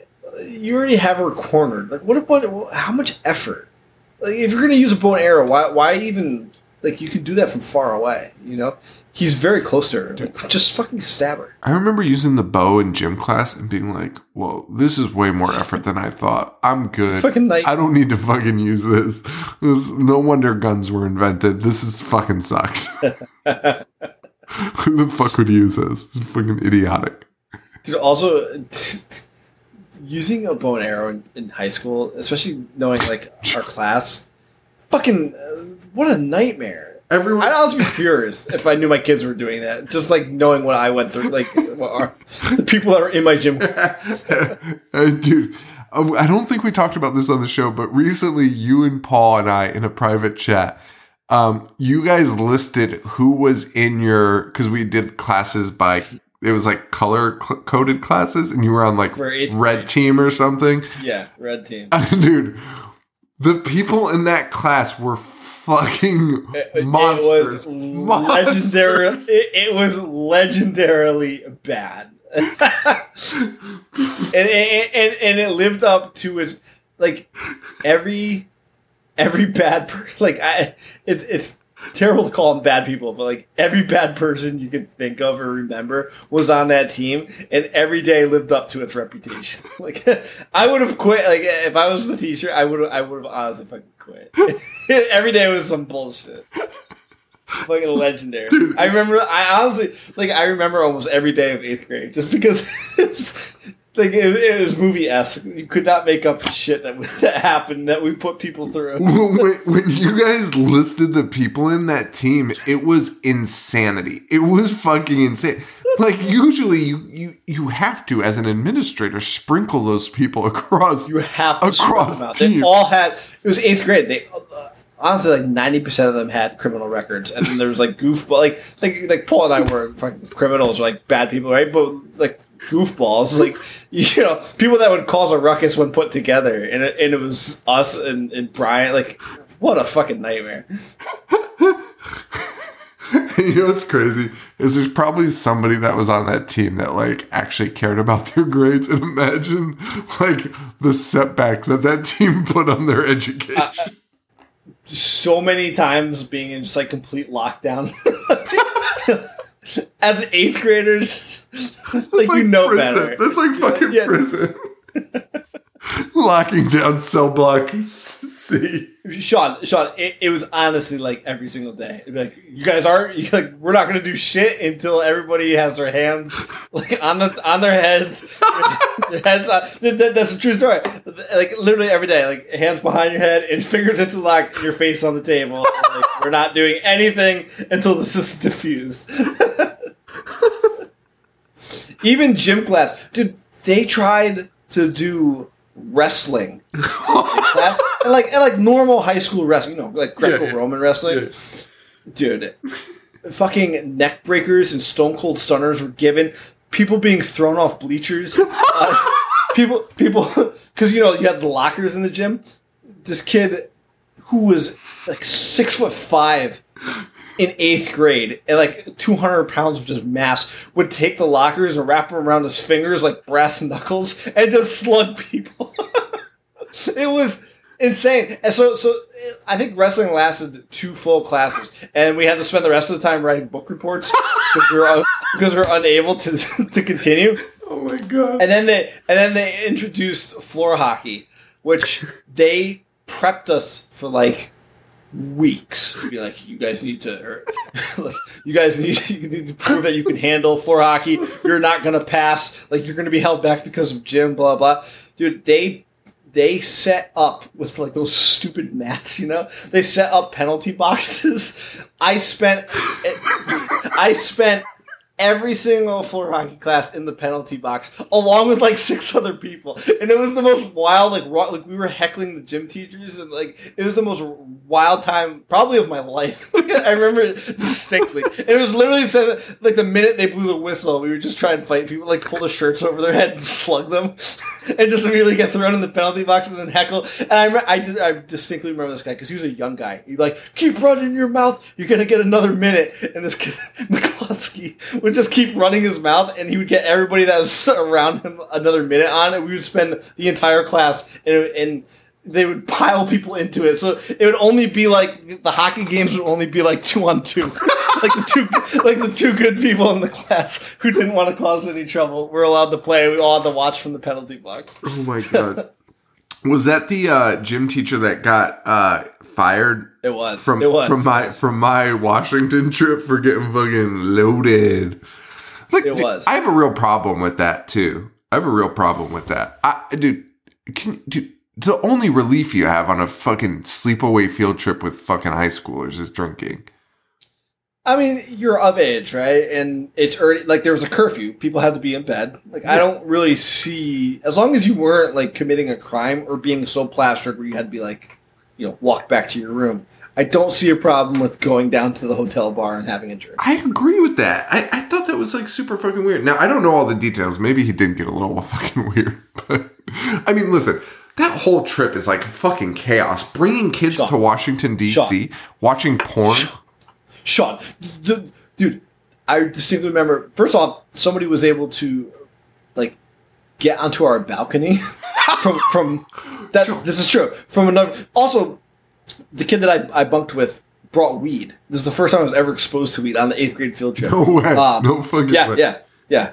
He's dead now, obviously. But you can edit that out. All right. But he smuggled that in. But someone got onto our balcony, which... the balconies didn't connect, so he must have climbed. Joe, like, and he was banging on the door. Out, Joe, I actually like have chills right now. I'm sorry to interrupt you. I actually have chills because, like, first of all, they make it so you can't get out onto the fucking window, and then the balconies 100% do not connect. Like, was he scaling the fucking building? Sean, they did not connect. So and it was please out of the side, but it wasn't even a kid who was like a super troublemaker, right? Yeah. We were in the hotel room, and we hear a banging from the glass from the outside. We're like, what the fuck? And also, keep in mind, this kid was just showing us the weed that he brought. So we're like, oh, my God. Like, we're getting raided. Like, we don't know what's happening. and we open the blinds. And we're like, what the fuck are you doing here? He's like, dude, turn on this channel right now. And we turned it on, and some lady getting fucked by an ostrich. Getting fucked by an ostrich. We're like, what? What are you? Why is this on? How did you even get this? Like, what? And he was like, dude, we ordered it for everybody. and he was just going balcony to balcony telling everyone to turn on this channel. It was fucking wild. Wait, how did he order it for everyone? I have no clue. He probably put it on his parents' credit cards. Put it to every room on the floor or something. I don't know what he did. Probably like $500. Dude, it was the most wild thing I think I've ever seen. And like, I was like, how do you... Also, probably the most obscene thing I've ever seen. God. I'll never send my kids on that trip. All this to say is, can you imagine these people with fucking bows and arrows? Wait, imagine these people with what? Bows and arrows. Oh, yeah. That's what we got on, yeah. No, and they gave it to us, and what a fucking nightmare. Like all it takes is one guy to turn and fucking, like... and just shoot it in some guy's forehead? And what is preventing that? There is one gym teacher. Nothing prevents that. That's terrifying. He can't stop you. Also, I mean, I guess the one thing, which is the point of all of this, is he can't stop you because fucking bow and arrows were a nightmare to use. Fucking almost completely ineffective. But he kills this young lady. Yeah.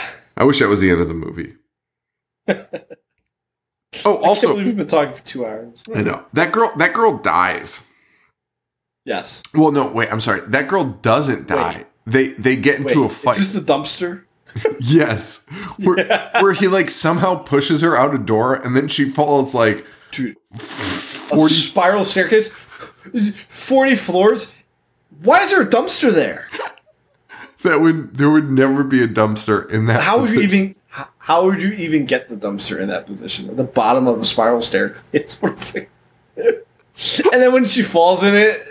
It like miraculously closes, like the dumpster lids close on top of it, so no one could ever know. Yeah, oh, fucking weird. Bones is buttering up Kate, which is going well, I guess. Back to the cops, though. He interviews all the girls at once, and he finds out they've all received notes from JM. And he's like, hey, assholes, didn't I tell you to fucking call me? And at this point, he's chasing the other guy. Well, and his name was, I forget his name, but it began with J&M, the guy that Katherine Heigl was with. Jason, yeah. Jason. He's like the suspect of interest, right? The person of interest. And his initials are JM. And he's like, hey, dickheads, I told you to fucking call me. And they're like, oh, okay. And this is also when Dorothy reveals that Jeremy never attacked her. And they're like, why would you make that up? And she's like, do you remember what I fucking looked like? Dude, you look like a fucking little girl. Like, fucking relax. And they're like, ah, oh, listen, man, you were just kind of huge. Like, you were, and she's just obese. You're just fucking obese. It's not a big deal. And she was like, I was fucking fat. It's fucking alarming scene. All this is like her excuse for sending what's his name to fucking a psychiatric ward. And this is also when the cop's like, well, congratulations, you're all fucking awful people, because he went on to murder his parents in a house fire, go to a reform school, get kicked out, and be locked in an insane asylum for the rest of his life. They're like, oh, geez. Then the cop's like, listen, we got his photo, his childhood photo. We've digitized it. We've aged it up. Does this face look familiar to you? And it's like changing faces. Dude, they went through probably like 25 different options. Couldn't look less like David Boreanaz. Nothing even close to him. And the cop just literally hates these people. And the girl's like, you got anything more recent? And the cop's face is like, he Paul faces this girl. The best acting, yeah. It's just like, are you fucking... If I had it, you'd be looking at it. And she's like, oh, okay. Yeah, that was the scene where I said that to you. I was like, the cop is the best character in this movie. 100%. And then he immediately... calls Denise Richards in for questioning. And he's like, we can't deny this any longer, this tension between... There has been no evidence of tension between... In fact, Denise Richards is so fucking rude to this guy every scene. I was almost like, what is Denise's fucking problem? Like, what? This guy just wants to help. Yeah. And he's like... How could you mistake that for sexual tension? Dude, and the cop's like, what are we going to do about this tension? She's like, what are you saying? And he gets probably like 3 inches from her fucking face. And he's like... all this fucking sexual tension. Fucking breathing heavy. And she's like, I gotta fucking go. You're an asshole. Oh, man. Cut to Cupid killing the neighbor that, we knew wasn't the other killer. And now we definitely know it wasn't the killer. So he was in the act of sniffing her panties. He was in the... Yes. Yeah. And here is really where you understand it's David Boreanaz, because... we literally had just seen a scene where Kate was like, hey, that neighbor, he sniffs my panties and he acts weird, but it's fine. And David Boreanaz was like, oh, okay. And then the guy is dead 2 minutes later. And then Kate comes home and David Boreanaz is leaving her building and is like, oh, funny to see you here. And Kate's like, oh, yeah, that's weird. And I don't even remember what his excuse was, because it didn't matter. It doesn't matter what his excuse was, because it made no fucking sense. Fucking crazy. He's leaving her fucking apartment. And then he's like, here, I got you a lollipop for Valentine's Day. She's like, wow, you're the best. Guy sucks. Oh, boy, this is all kind of useless. We get more in depth into Campbell and Dorothy. Dorothy buys him a Rolex, and he's immediately like, cool, and then goes into the other room and is like, we need to siphon all this money out of her. Immediately. Like, literally just walks out of the room and does that. And then when she's like, hey, honey, can you light the fucking pilot light? He's like, Jesus fucking Christ. Oh, man. And he gives her a Cupid necklace. Yeah. Right? Yeah. Which is the shittiest right here. Because he immediately dies. It's like, what? What's the... Like, if you're going to do that, like, make us think it until the end, maybe. But it's literally the next scene he's fucking off. Exactly. He goes downstairs, and by the way, this is how you know these people are rich, because they have an axe in the basement. He goes to the basement to light the pilot light, and there's an axe with a fucking stump in the basement. Like, they put a fake... like. They cut a stump out from outside, put it in the basement, and put the axe in it, like, as an axe holder. Never seen anything so fucking insane. That's some wealth in right the there. Basement. That's fucking wealth.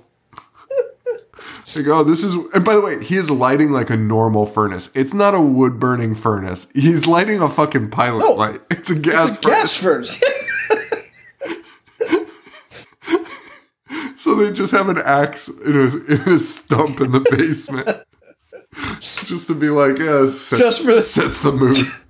Just in case you might get murdered one day. Just fucking basement vibes, bro. And he does. He gets murdered. He takes the axe to the back, and that's the end of him.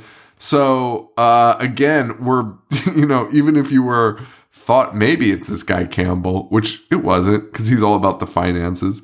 Now you're back to just Boreanaz as the only fucking suspect possible. And the only other person who's like an oddball is that guy who was dating Lily, the art guy who is not the killer, because he was in the room and it was left, Yeah. He had no time to change, so you could immediately rule him out. Also, there was the other girl with the threesome. And then... this fucking guy who just got killed, his ex-girlfriend, like we mentioned before, who keeps showing up and be like, that's my thing you're wearing. He's a con artist. Like, when they pushed her as possibly the killer, like towards the end of the movie, I was honestly offended.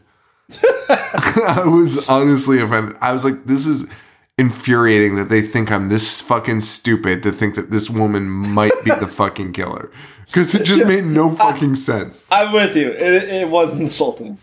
It was insane. Well, Dorothy starts her Valentine's Day bash. But her boyfriend doesn't show because he's dead. So she just is pounding 50 wangs in the fucking kitchen. She's got a plate of fucking wing bones. Because, she's fucking enormous. And all of this while the Mortal Kombat theme song is like playing in the background. Fucking Dust Brothers tune jamming out in the background. Fucking giving me a headache. Paige meets that guy from the fucking first scene in the movie again. And he's like, let me take you upstairs and show you a surprise. Wait, that was Paul? What? Or, not Paul. Jason, sorry. No, it's not Jason. Oh, that's the guy. This is the guy from the speed dating. Okay, yeah. Okay. That we've literally never seen since the speed dating scene, and now got it. And now she's like, I invited him to this party. Why? What? Anyway, she invites him. He shows up, and he's like, I've got a fucking surprise for you, but I gotta show you upstairs. That's obviously his fucking dick. Like, dude, it was so obviously worded that it was going to be his dick. And when she gets up there, she's like, wait, is this surprise your dick? And he's just like, yeah. Like, wasn't that obvious? Honestly, it's infuriating that Denise goes up there because, like, it's 100%. They're, like, making out on the dance floor. They just met. And he's like, I think it's time to go upstairs. And she's like, okay. And he's like, I got a surprise for you. And it's like... Well, obviously, this is his penis. And it was. He pulls down his pants, his dick's hanging out. And she's like, wait, is your surprise your penis? It's like, yeah. Why don't you... He tells her to wax. Yeah, he goes, why wax that thing? And she's like... what does that mean? Bro, I have no fucking idea. It was honestly fucking disgusting to hear. It honestly pissed me off. He's like, yeah, aren't you going to fucking wax it now? What? Fucking weirdo. Fucking creep. She does. I actually wrote a note here where I was like, obviously, she's going to tie him up and steal his clothes. And womp womp. That's it. And that's not what happens. She does tie him up. And then just pours hot wax all over his fucking cock. Which he's probably the most graphic scene of the movie. Honestly, it honestly was. And also, this guy is just disappears from there. He's not dead. He's just got a waxy dick. Yeah, he has a burnt ween. He got a burnt peen, a little hard case for his wiener. And he's tied up. Also, you'd think that this would come back into play at some point, you know, like... I don't know, just anything. You can use it. You can use it to your advantage. You definitely could. You filmed it. You should be able to, you know, bring it back in. It's fucking weird. Oh, boy. Dorothy has an exchange with the ex-girlfriend who has shown back up at the party, which, you know, she wasn't invited to, doesn't know about it, but she's there. She shows up and is like, you know, this is the same shit she's been saying. She's like, this guy's going to steal all your money from you. And then the next scene, she's fucking, like, digging through his shit. Like, being like, ooh, a Rolex. And, like, taking shit. So I was like, oh, maybe the reveal is she's the thief. But that's not. That's nothing. Nothing like that. You know, of course nothing, like, significant like that happens. Instead, Cupid walks in with it carrying a dead maid. And is like, whoops. Whoops. Which, given his like MO and his motivation, why did he kill her? Why did he kill the maid? That makes no sense. It doesn't make sense.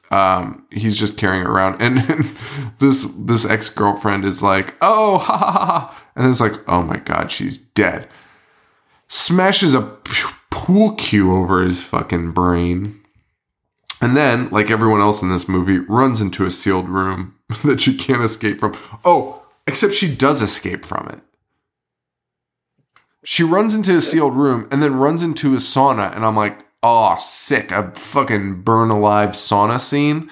I'm fine with that. That doesn't fucking happen. She just leaves. She just... The only time in history the killer is actually like, oh, she's not in here. And then fucking leaves. And then she leaves. And then somehow fucking the killer just... fucking brutally kills her by shoving her neck into a broken glass. Broken glass, yeah. Yeah. Well, fucking old Bones is drinking again. Looking to bury his bone, if you know what I'm saying. I do. Yeah. It's Valentine's. Well, Kate ain't about it. Kate's pissed. Which, I mean, yeah, sure. But, like, you know, and if you're following along, you're obviously like, oh, well, this makes sense because now he has a reason to kill Kate, too, right? Because yes, if you've assumed it's David Boreanaz, then you know he doesn't want to kill Kate. He wants to love Kate. Right. And now you're like, oh, now he's got the kind of the go-ahead to fucking kill her because she's like, you piece of fucking shit. And he's like, oh, what? Well, Paige, cut from that to Paige going into a hot tub in the middle of the fucking party. Like, there's a party going on and she just, like, takes a relaxing hot tub moment on the roof. And which they explain, because there's no reason for her to be there by herself, right? And they explain in a one-off comment of Dorothy being like, she always goes to the hot tub. It's like, it's her Emma. Fucking the weirdest thing. And she does, and Cupid shows up and locks her in using a clear cover, which I don't think exists, because that would be weird. But they need to film Denise under the cover, so here we go. We got a clear cover to the hot tub. And then the killer turns into the driller killer. He grabs a giant drill, which is completely unnecessary to a clear vinyl fucking lid. But that's fine. Dude, he's spending so much time fucking drilling through this thing and not hitting her. Yes. She's so trapped. Ineffective. Yeah. Fucking 4x4 square. Also, you could have just, like, she's trapped in there. Like, just aim for her fucking stomach and just walk away. She's not getting out. Yeah, that's true too. And then instead he opens it up and just fucking slices her fucking throat. Oh wait, no, that's not what happens. I'm sorry. He opens it and throws the drill in. Oh yeah, and electrocutes her. Right? After 1,000 holes he's drilled and missed her, he's like, whatever. Like, I'm just gonna fucking throw this in there right now. Just opens the lid and fucking throws it in, and fucking electrocutes her. So Denise is dead. So we got Kate, we got Dorothy, we got Adam, Bones. That's it. So. Yes. That's it, man. And Kate and Dorothy get into an argument about which boyfriend is the murderer, which is like, if that's the argument you're having, you should probably both break up with them. Reevaluate your life choices. Yeah. No, it's not my boyfriend. My boyfriend would never do that. Yeah, well, I think your boyfriend might. Like, what the fuck is this fucking scene? It's fucking insane. But nothing happens there. Kate tries to call the cop. Finds the phone by the pond, along with Joe. Have you ever seen a movie that had to spell out like something more clear? Like she like goes to the pond. In the pond, she finds the police's cell phone, the IOU note that she wrote to David Boreanaz, and the cop's head. And it's like, oh, so like in this moment, you're like, oh, Kate now knows it's Dave. Right?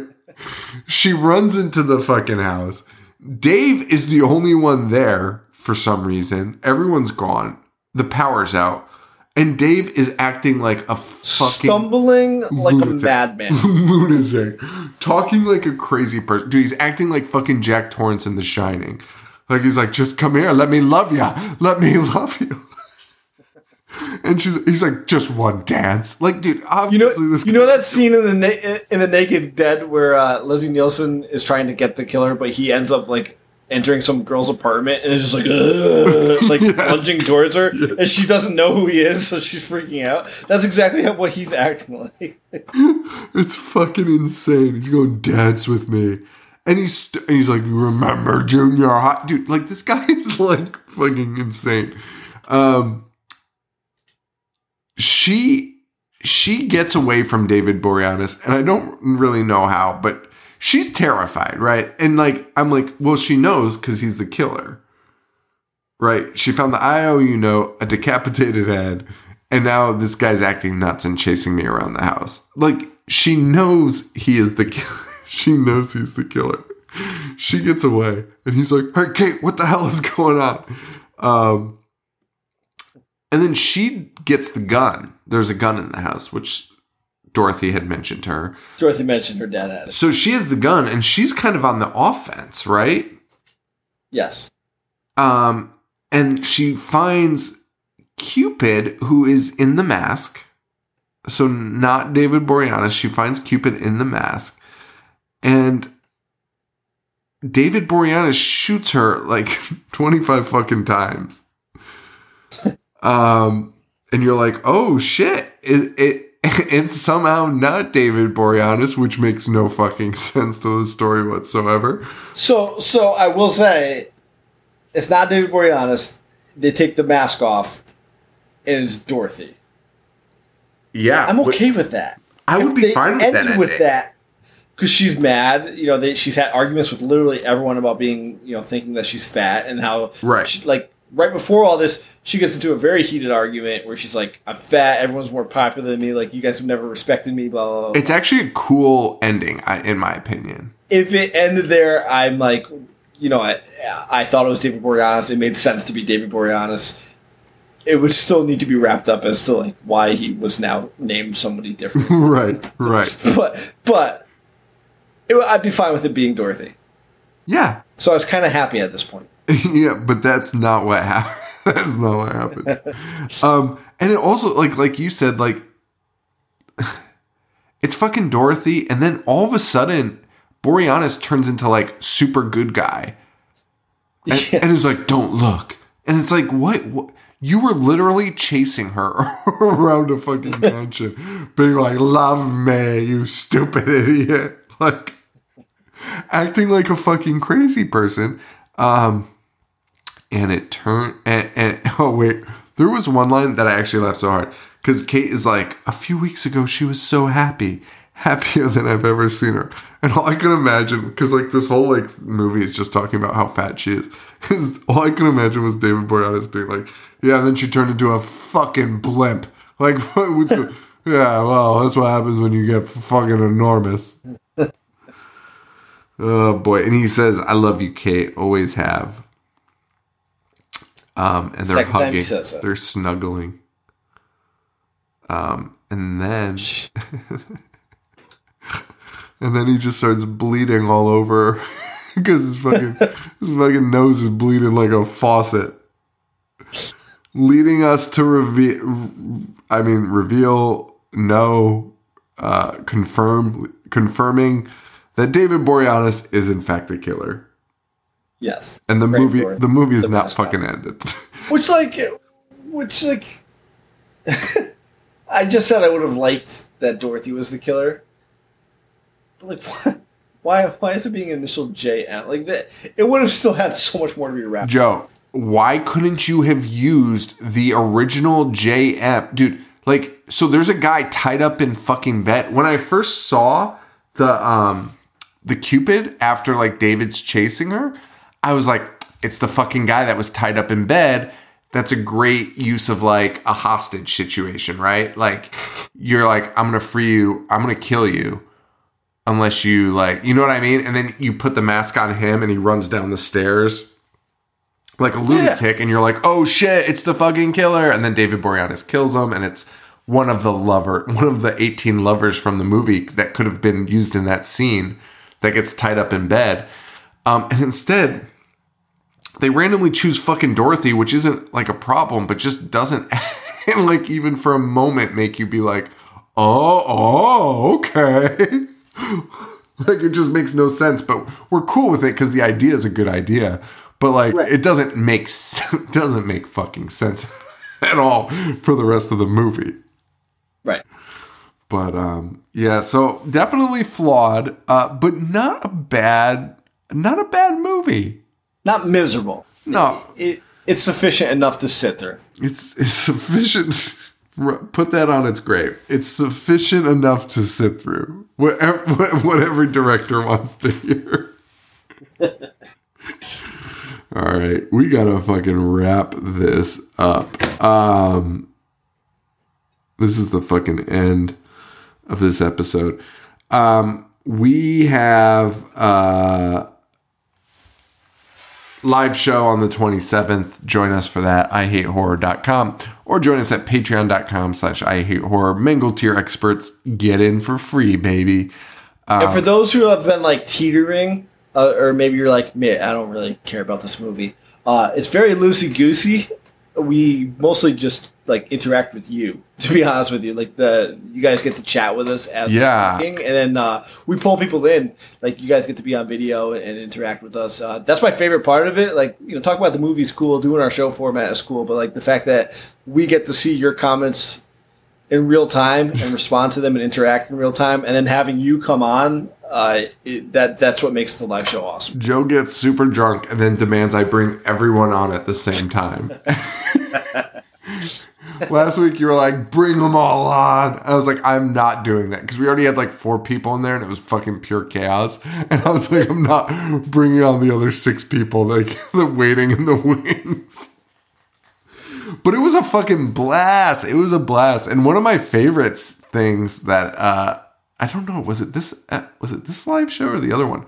Was our buddy Dre in Australia fucking schooling Paul, fucking talking down to Paul, the only man to have done it. Paul even said fuck. He was like shit, because he fucking out kung fu'd him, out Shaw Brothers'd him. He did. Shaw Brother Knowledge. That was fucking fun, man. The champion. Yeah. We should definitely do like a Shaw Brothers thing. Yeah. Maybe. I don't know. I'll take it back. All right. Well, that's all I've got. Shirts are going out. Appreciate all of you guys for listening and donating and, oh boy, just giving us reviews and being part of this this reboot, if you will, of the show. It's been so much fucking fun. I've had so much fun the entire time. Same. Oh man, it's a blast. So glad to be here. And that's it. We didn't shout out the other things. Facebook.com/IHateHorror, Instagram.com/IHateHorror. Joe, what's your Instagram? Brugness1985. And we're on Twitter at I Hate Horror Show that we don't use. So, you know, I check it every once in a while. And that's it, guys. So for Joe. Oh, what's next week? Guns. I don't know where to watch it. Dude, is that on YouTube? That has to be on YouTube. I think it's on Prime. Is it really? I think so. It is on Prime Video. Whoa, what a cover, baby. Wait, also a movie came up called Two Guns starring Denzel Washington and Mark Wahlberg. Yeah, I hope that's the sequel. Also, Gun starring 50 Cent and Val Kilmer. Jesus Christ. No, the one that we're doing has Danny Trejo and Eric Estrada. Yeah, I should specify that. Dude, Eric Estrada? He's like James Bond holding a fucking assault rifle. Holy mackerel. All right. This is going to be great. I'm so excited. And that's it, guys. So for Joe, this is Sean. Stay weird. Thank you. Adios. The movie's all fucking day. I want to play. I'm going to watch what I'm not supposed to watch. A fucking zombie getting sliced and diced. The monster.